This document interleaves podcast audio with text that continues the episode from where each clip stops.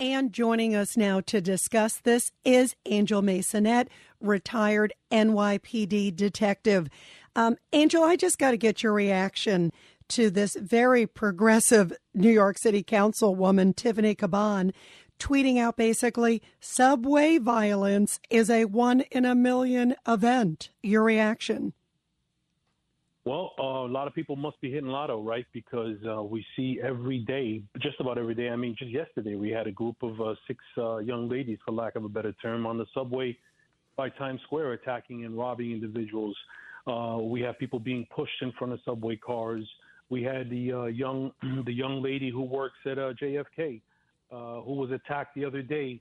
it was caught on video with this this individual pummeled her in the subway. So, um, you know, Tiffany Caban is living in a fantasy world. I don't know what. Um, I'm sure she doesn't take the subway. It's insulting to New Yorkers who have to ride the subway every day. Crime is up. Um, you have homeless people living in the subway. They defecate in the subway. I mean, we could go on and on and on. She's just she's just really really out of touch, and and and it doesn't show any stronger than with these statements. You know, she also put out the tweet as you're pointing out, when that horrible incident had already gone viral, everybody's seeing that case of the woman, you know, the JFK worker, the 33 year old mother of five, uh, just being assaulted. Uh, here it is, you know, at the subway station in Queens. Caban, by the way, uh, that's her borough. Uh, what what do you make of the fact she puts out the tweet and there's already this video that the whole world has seen that is just so horrible? Well, it shows again how out of touch, right? She is. It shows that she really, honestly, doesn't care about her constituents, right? Um, if you have something of that magnitude that happened in your district, in the borough in which you work, um, you know, you you swore an oath to protect these people, right? She touts herself as a police abolitionist, as many of these city council members do, unfortunately. The last thing that she needs to be doing is alienating her constituents and alienating the police for that matter, right? Because, you know, Governor Hochul is talking about putting video cameras on every subway car and things like that. It's not going to stop crime from happening. So um, it just shows, um, uh, uh, uh, frankly, I believe she's a narcissist. Uh, if she, she can't read the room and she can't uh, uh, take care to tweet something out, um, you know, in support of this victim, as opposed to saying it's a one in a trillion chance. Um, it just shows her ignorance, to be honest with you. What was your reaction to that video that now the world has seen? Um, it is heartbreaking to watch it, Angel. Well, I mean, you know, my first reaction as a retired NYPD detective, you know, I did 22 and a half years with the NYPD. Um, it, it's infuriating to me. Um, it's infuriating as a father whose daughter lives in New York City um, who, who takes the subway almost every day. Uh, it's infuriating um, as a uh, law-abiding citizen. Um, you know, it, it, it makes me always. I always go to the. You know, I wish that would happen in front of me. I wish that would happen when I was around because I know what I would do. You know, you saw one individual make it, an attempt to help her. Um, it's just it, it's really disheartening, and and you know, it um it, it just goes to show again that uh, uh, you know she's sincerely out of touch, and and frankly, I think she just doesn't care. Yeah, and it's it's horrible when we watch that video. Uh, the woman may lose her eye.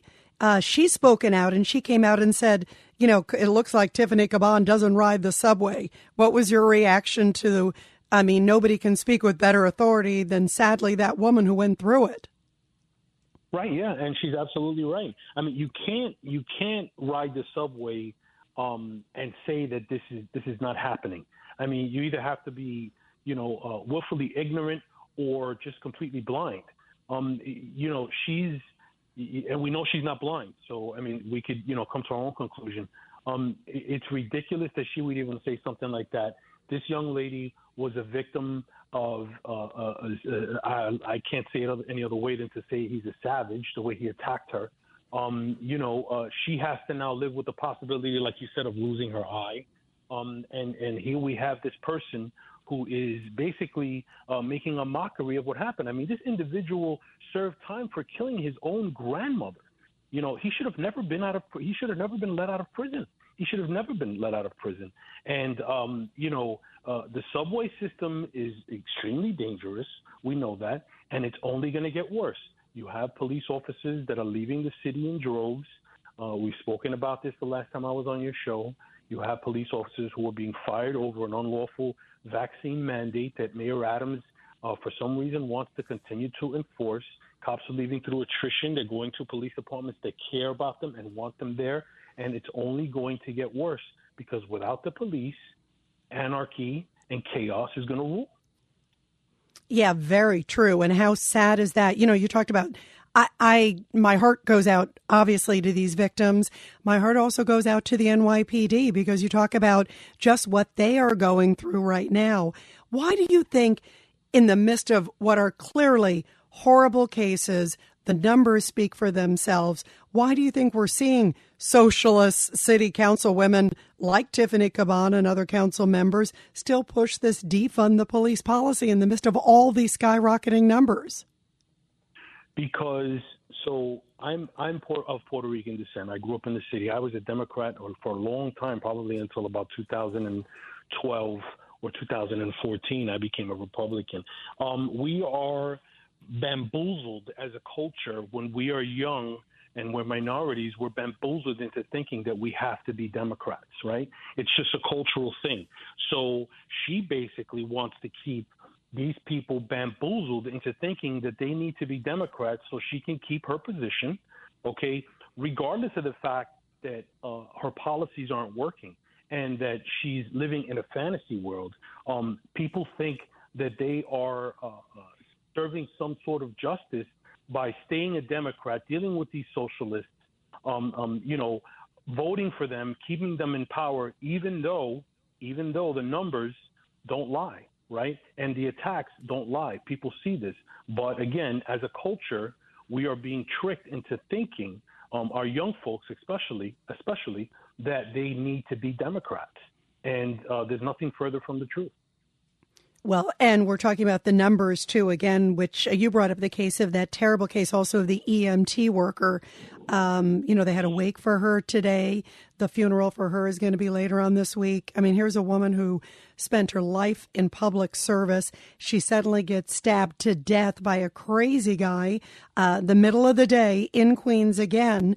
Uh, what were your thoughts about that case? Because, boy, that is so heartbreaking. It's uh, it's it's horrible, right? Again, um, uh, people are walking around without fear. They don't fear consequences. They don't fear the police. People will fight the police. I mean, look, this she was in uniform. She's a uniformed lieutenant from the EMT, FDNY EMT. People will fight the police. They will assault the police.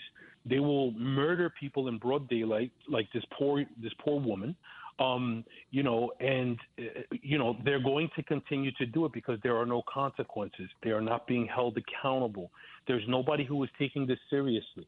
Um, a person like this Tiffany Caban, she's um, campaigning against solitary confinement in Rikers Island. An individual like this who killed this lieutenant, um, uh, Alison Russo Elling, uh, should be in solitary confinement. He should never see the light of day. He should be under the prison. And you have people like this who will actually fight and advocate for these these savage criminals like they're the victims.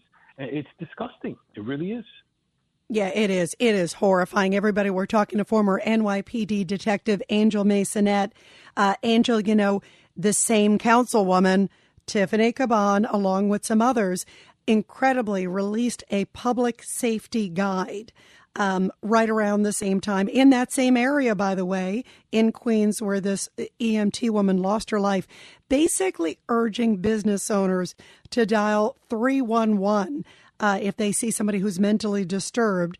Uh, versus 911. And then also there were some lines in there like, you know, when you see the person, uh, maybe spill a soda, um, tell them stop, this is not okay.